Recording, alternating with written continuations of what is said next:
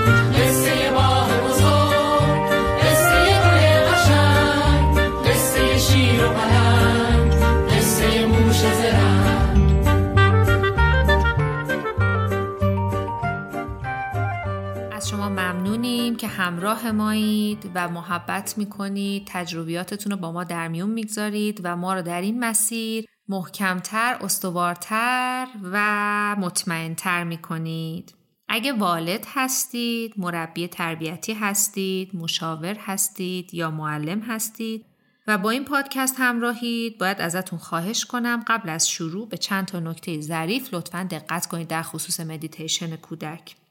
اول از همه باید بگم بدونید که برای کودکان زیر 8 تا 9 سال توصیه میشه که حتما در کنار یک بزرگسال مدیتیشن رو تجربه کنن و هر جای تمرین که حس خوبی ندارن می‌تونن بارها تمرین رو رها کنن و ما توصیه می‌کنیم هیچ اجبار یا قانون خاصی لطفا برای این تمرینات در نظر نگیرید. چون مدیتیشن یا همون تمرینات ذهنی مشق شب یا تمرینات کلاس موسیقی بچه ها نیستن و این تمرینات باید درونی باشه با خواست و اراده خود بچه ها باشه و در بهترین شرایط آمادگیشون انجام بشه پس خواهش می‌کنم این همکاری رو با کودکتون داشته باشید که حتما از آمادگیش اطمینان حاصل کنید.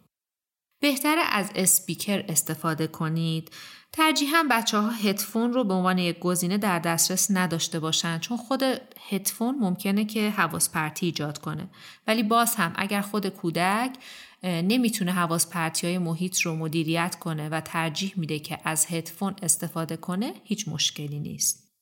نکته مهم بعدی اینه که به هیچ وجه اصراری به بستن چشمای کودک نداشته باشید. حتی تو بزرگسالان با متدای مختلف مدیتیشن هم هیچ اجباری به بستن چشمان نیست و تجربه مدیتیشن با چشمای باز و بسته می‌تونه کاملا دو تا سفر جداگانه با تجربیات مختلف باشه برای ما. و کودک هم اگر احساس راحتی نمی‌کنه بهتره که به این کار اجبار نشه و کلا هدف ما از این تمرینات اینه که تمرکز و توجه بچه ها به لحظه اکنون جلب بشه و خب اگه بتونن این کار رو در لحظه حال با چشمای باز و حضور تمام حواس پرتی های محیطی انجام بدن چه بهتر و این تمرین رو در واقع در لول بهتری انجام دادن. نکته بعدی اینه که مدیتیشن یه حس عمیق درونیه و بهتر ما فقط شرایط رو برای بچه ها مهیا کنیم. و اصراری به برداشت نهایی نداشته باشیم چون تنها خود کودکه که